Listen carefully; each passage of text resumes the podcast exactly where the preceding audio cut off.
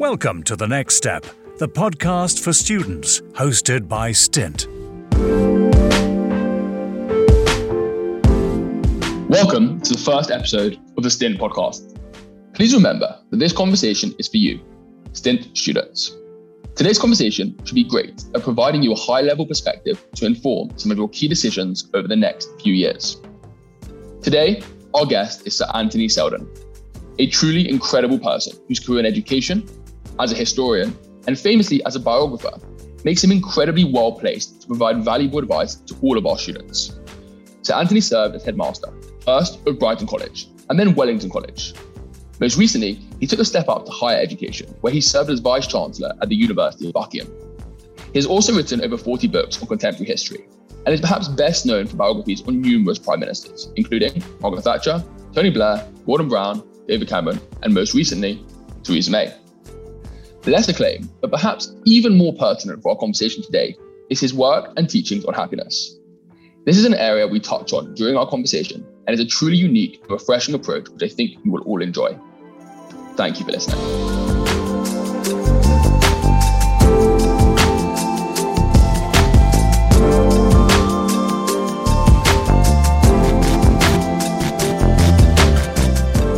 Anthony, hello, welcome. Thank you so much for joining the Stint podcast. How are you doing? I'm great, thanks. The place I want to go to first is looking a little bit about my own journey and the last two and a half years of my life. I think that there is a direct correlation between my level of confidence in what I'm able to do and you know my skills and my ability and some of the type of decisions I've made, particularly among you know how aggressive, bold, the type of industry that I went into. You know, I turned down a job to do this, and that, that was obviously based on a level of confidence in my ability. And I would like to start by saying that I think, have you ever explored the role confidence plays in making decisions? But also the fact that most students are 18, 19, 20, 21, and they've only really had exams. And I know your views on exams aren't, you know, you're not typical of a person that spent most of their life in edu- higher education or education. What do you think about the role confidence plays in, exa- in making life decisions, especially at this juncture that all of our students will be at now? And what do you think of the role of exams play in being the only obvious metric of where you rank confidence, etc., for university students? So, uh, so very nice to be talking to you today. And let's take exams first. Exams are great for those who are great at exams, but many people are not. And by definition, some will come top, some will be in the middle, and some at the bottom. And if you are in the middle or the bottom, you won't feel so great about your exams.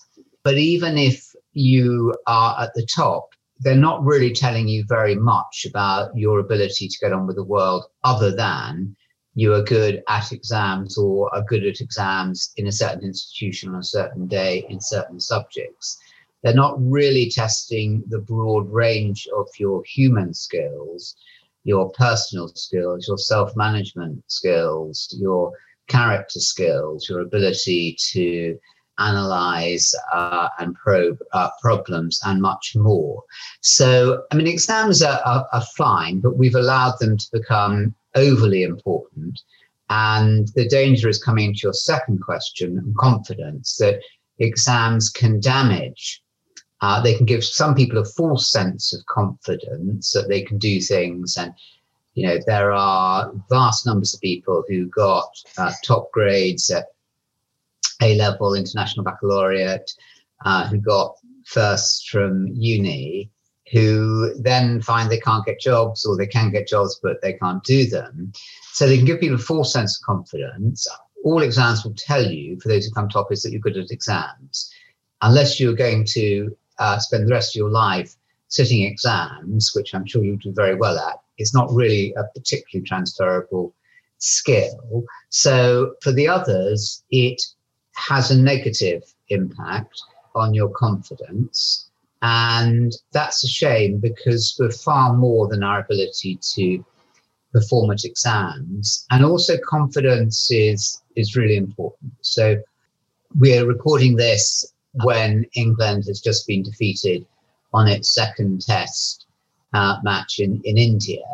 Confidence for a bowler, for a batsman, for any sportsman, or for, for an actor is incredibly important, or, or, for a politician making a speech. Uh, and often people are not very thick skinned. You know, we say uh, stand up comics have to have the thickest skin of, of, of uh, anyone in the world, but often they haven't. And it's because they haven't that they are funny, because they can see things. So uh, confidence is very important. It does need to be built up and nurtured by family and friends and by school systems, but it has also to be grounded on what is real and to have a full sense of confidence. You know, some public school kids can have when they get into a world and realize that actually that's kind of a disadvantage rather than an advantage, or to have a confidence based on the way you look or your popularity isn't actually going to get you the jobs or make you happy. So it needs to be grounded on the things that we are good at, and schools are not good at helping us discover what we're good at. I, I completely agree. And I think that it's got to be something that as a society we, we try and change in the next 10 15 20 years because there are so many implications that can have on later life. Thinking about you know our students today who are you know probably applying for grad jobs deciding what industry to go into this you know in a similar boat to me deciding should i set up a business? I might have a nice idea probably not. I'm not capable. I'm not talented enough those type of things. You know as you said exams are very good at telling us that we are good at taking exams sure i can't really think of alternatives short of you know being in the football team or doing extracurricular activity or if you're as lucky as i was to have a school that enabled you to do entrepreneurial ventures something like that but is there an alternative to exams? Or if you're a university student today who is maybe low on confidence or wasn't so good at exams, is there anything you can think of that is a substitute to exams in order to give you that confidence to then go on and make decisions that are more aggressive, more in line with your actual talents as opposed to purely exams? Can you think of anything? Because I'm not sure that I can. So, so um, AI, yeah, which is coming increasingly into education, allows the individual learner to interface with the software and to give um, it gives the individual learner personalized learning but also personalized assessments which will stretch them and discover uh, what they can do and it goes back over and over the things that you know, maybe something in mathematics or something in economics if you're in the sixth form that you, you don't quite get right. And it keeps presenting the material to help you to learn and then testing you. And what it does is it does away with the need for exams because the real time assessment, which is also diagnostic and, and, helps the student to learn, that's, by the way, very hard for a classroom teacher, particularly if they're large classes, to give every individual te- student the feedback that will help them to realize what they did wrong and to learn from it. And so that is AI will progressively so take over from examinations and allow us to, uh, to, to give everybody that real time assessment in everything that you can do. I mean, exams, as we said, don't tell you very much other than your ability to do well at exams. This can tell somebody that maybe they have great linguistic skills, great empathetic skills. Maybe they're not so strong in these different kinds of human intelligence, including emotional and social uh, intelligence, physical, creative intelligence, entrepreneurial intelligence, etc., etc. So it, it will give somebody a much greater sense of what they can do, not what they can't, but what they can do. And therefore, the confidence that we are agreeing is all important is grounded on the reality of what one does well. Most kids come out of school most kids come out of university without a clue of what they're good at. I know, terrifying. And I think definitely one of my goals after I've done stint is to look at our education system and think how can we design it in a more in a way that is truly reflective of the different skills out there. Um, moving slightly away from education and focusing a little bit on upbringing. You know, we hear, I think that the, the narratives that we hear are put in are placed in two camps. You've either had a silver spoon in your mouth and that's enabled you to then go on and do great things, or you've come over complete adversity. You've obviously been so well placed to look at some of the world's greatest leaders and comment on this and some of the most successful people in society outside of politics. Do you think that there is a do you think that's a fair reflection on on the upbringing of these leaders? And do you think that you need to have one of those two upbringings to be successful? Or do are there a lot of people that sit somewhere in between that we just don't really hear about as much? And is there anything unique to a background or an upbringing that you know enables someone to go on and achieve success more? So uh, there have been a lot of studies globally about the characteristics of what make for successful leaders, but very little that you know is conclusive. So with Theresa May and Boris Johnson, two leaders, one after the other in in Britain, utterly different. I mean, one extremely introverted, extremely introverted, the other extremely extroverted.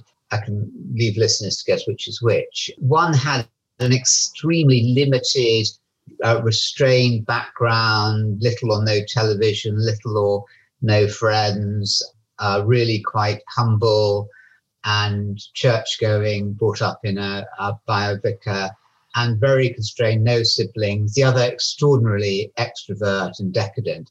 But it's interesting that uh, adversity does often play a, a factor in the background. So if you look at British prime ministers, in the 19th and early 20th century, 70% of them lost a parent uh, when they were young, one or both parents.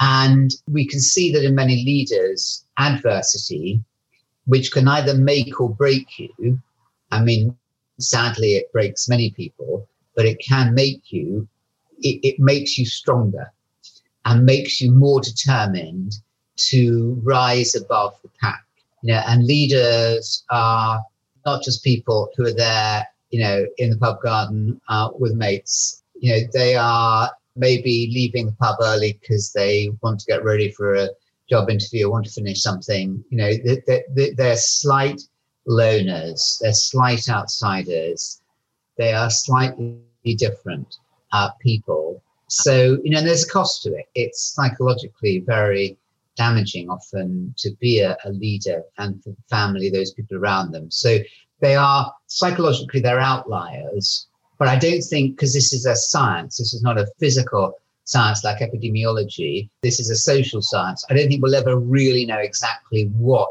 it is that makes some people want to be leaders, but they are different. They're slight. They are psychological outliers. Interesting do you think that obviously you've spent so much of your time with students that have gone on to do great things you know the alumni from your schools are extraordinary. Do you think if you had spent if you had well maybe you did if you saw some of these prime ministers and the leaders at a young age you could you'd be sit there and say okay yes i know you're going to go on and do great things. Is is success preordained? And what i'm trying to get to here with this question is those students that are listening to this that are thinking I don't feel like that. I don't think my success is preordained. Does that matter? Well, I would say to the students, don't feel that you've got to be Bill Gates or don't feel you've got to be the prime minister or chief executive or play for Scotland or whatever country you are from. And if not, your life's a failure because happiness and fulfillment comes not from getting to the top, but being the best that you can be.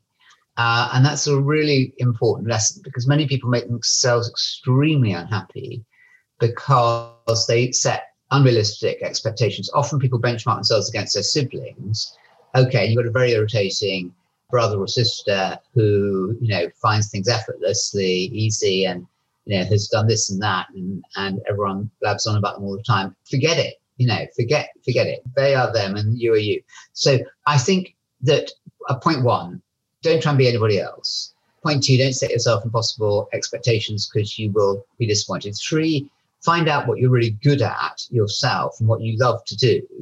And it, hey, you know, it might be that you finish up you know, at the age of 50 as a middle ranking person in a middle ranking outfit. Is that better than to be at the top of something else, but to be on your fourth marriage and to have a really unhappy life and to have narcotic addictions and whatever's, you know, and you have to recognize, which we said the education system is not very good at, uh, recognize what you know you love to do and what you are are good at. Psychometric tests and other going to talk to counselors and um, advisors can be helpful in helping you sort it out. But for anybody, I'm just saying very, very adamantly and clearly, having spent my life, yeah, I was a young person myself, and then having spent 25 years looking after organizations, schools, and a uni, looking after young people, that the best thing is to recognize what you're good at and go for it and just accept that you know you might not hit the stars you know. It's better to be in a second 11 netball second to seven sorry uh, second seven netball team than to be in the first, but to be constantly anxious about holding your place. You know, we do best when we fulfill ourselves and fulfill our dreams and our talents, not other people's expectations of us. Yeah, I couldn't agree more. I think finding that is incredibly difficult. And I think, you know, of all the things school lacks, schools don't teach you how to do that. They don't even teach you that that's the aim, to be honest with you. Or certainly my school didn't do that. Um, and I think one of the, my favorite ever quotes is Oscar Wilde, you know, be yourself, everybody else is already taken. And I think that's exactly what you're you're yeah, advocating I there. know that. That's very funny. Yeah, I love he, it. I love he was it. so clever. I, I can't say I know that much about him. I did study the importance of being honest, but that's the extent yeah. of it. And, and there are a few a few gems that he has. Um, I think the other theme that you were getting to there was this role of happiness in our lives. And I suppose I've always been a bit strange. And so I, I asked myself that question pretty early on. And I realized that my happiness is dictated by projects, by a sense of accomplishment, a sense of achievement, you know, building something and seeing that all the way through. I, I love listening to your to your work on happiness. And as I said beforehand, the work on meditation, that was I still need definitely more work, but I'm I'm very keen to explore that further. What do you think students today in terms of a practical next step or practical steps they could be taking or practical things to think about that they could be doing at 18, 19, 20, 21 to ensure they live a very happy life? Are there things we can do right now to make sure that we live a happier life at 50, 60, 70, 40, you know, later on? Um, yeah, definitely. And the first thing is to recognize that you have to be an actor in your own life. You can't be a victim. It's easy to say, you know, I've had this disadvantage, I had this tragedy in my life. My boyfriend's chucked me. Um, I didn't get into Durham. I, whatever, you know, and to feel a sense of failure. And then you, then it becomes a self fulfilling prophecy. So it's really important to build a list of all the things that you have got that you're good at you know, are you healthy? Yes or no? Well, that's a really, you know, incredibly important thing. And to to to see the things that you're good at, that you have going for you, because the human mind is hardwired to concentrate on the negative and the anxious and the things you don't have rather than to acknowledge the things you do have. So that's important. And then it's important to recognize that, you know, we can make mistakes. For example, one in seven people have an addictive gene.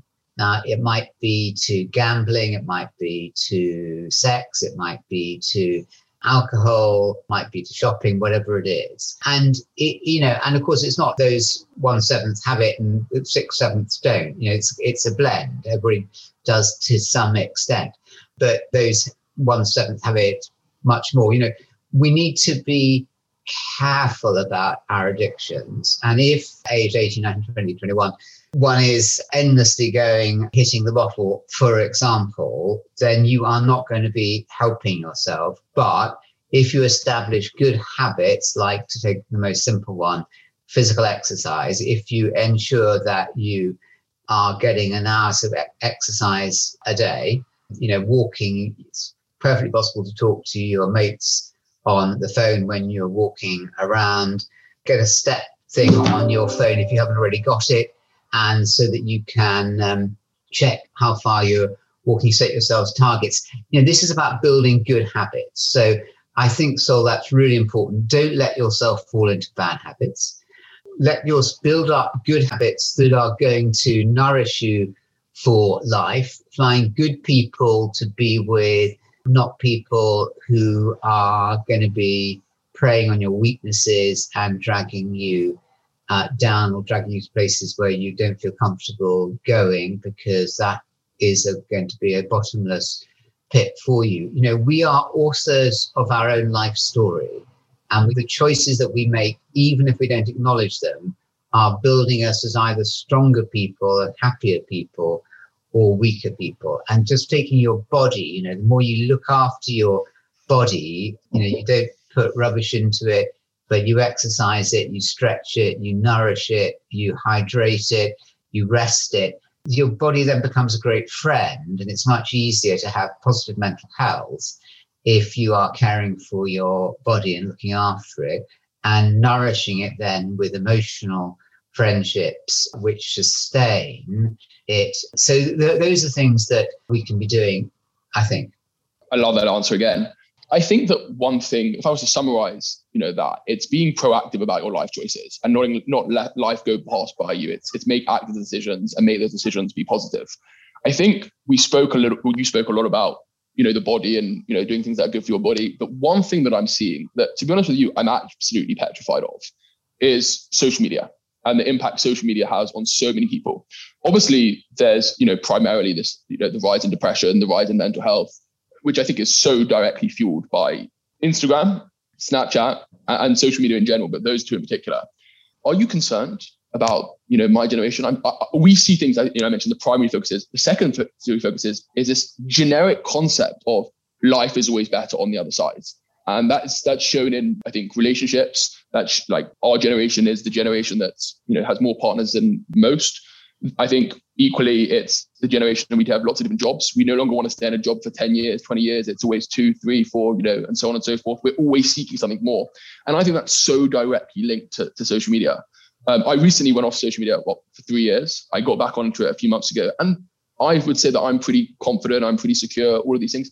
I can't tell you the impact it had on me, even without realizing it. What do you think of, of, of, of the rise of social media and the impact that has on our future happiness? Okay, so I see it as like alcohol.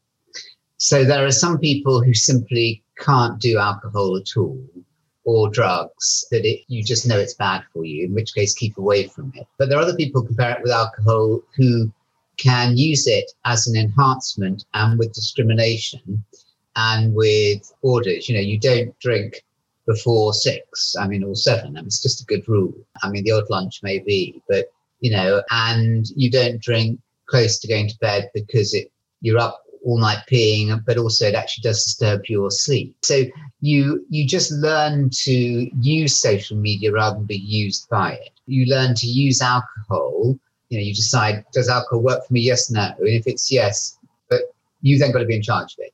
So you set the limits and you stick to it. And actually getting wasted on alcohol is a slippery slope. And getting wasted on social media or the, the social media equivalent of being wasted is actually not a good thing to do. And you then try and claw your way back with it and it just you know it is like it is it's a drug and you simply just have to learn to make that work. Again same same sort of advice you know be proactive with the stuff. Don't just sit back and let social media take you and be a user. You use social media and you use alcohol and all of these things. Okay i like that obviously i could speak to you for hours. Just a, a last a last small thing just just to wrap up. If you are a student today or i know you have kids i, I don't know how old they are but if you are if you're giving advice to a, an 18 19 20 21 year old even older where would you guide them? Um, in any and you can take that question in any way you want you know academically not academically industry sector life choices mindfulness. What's the one message you would give to someone today at that age group? Okay what a fantastic age to be and with the world before you.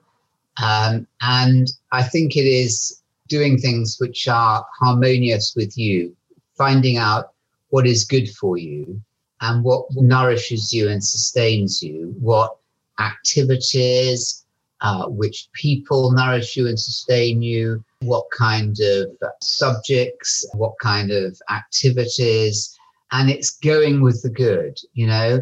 Life is about the sovereignty of the good. And if you go with the good, the harmonious, the natural, uh, the building, you will find that you are building towards that person you want to be. You will never get there, by the way. You know, life is just um, you know, people who say that they've made it at the age and retired at the age of 43 often dead by the time they're 45 or, or you know that, that, they're just bored to tears by the age of 45 life is just a constant evolving sense of learning, always do things that learn, uh, that challenge you, find your challenge limit, don't make things too easy, but don't set yourself impossible challenges. You know, don't head for K2 if you've only just uh, taken up mountaineering. You know, leave K2 or Everest for next summer. Just make it fun, make it graduated. Don't be, you know, be demanding on yourself, but not too hard on yourself. It's about just finding that perfect mean. And hey, you know, it's fine to fail. It's fine not to get into that uni, not to get it first, not to get that job not to go out with that person, not to be in that this or that group, and set the limits for yourself. Make certain you're in charge of your social media, of your consumption, of whatever it is that you're doing, so that you know that you are thinking medium long term rather than just the next blast tonight. And good luck. Hey, hey, it's a fantastic thing. You know, life. There might be something better out there, but you know, uh, there's nothing better that I've discovered in my life than life than living itself and just love it. I think we need so many leaders to be echoing these words. Nothing you say is extraordinary, radical. It's just refreshing. And I think that says it all. Um, I think that's right, Sol. I think partly we think everything. I mean, my own economics tutor at uni said, problem with you, Anthony, is you're always trying to strive too hard. He said the best is the enemy of the good. I didn't quite understand him what he at the time, but what he meant was don't try and hit the stars. You know, just hey, just accept yourself. Yeah, and I think that's the note I'd probably finish on. Just aim for the stars, but just accept whatever happens. Thank you so much for joining us today. Really, Thanks really. very much. It's really enjoyed it. And good luck, everybody. Nice to be on.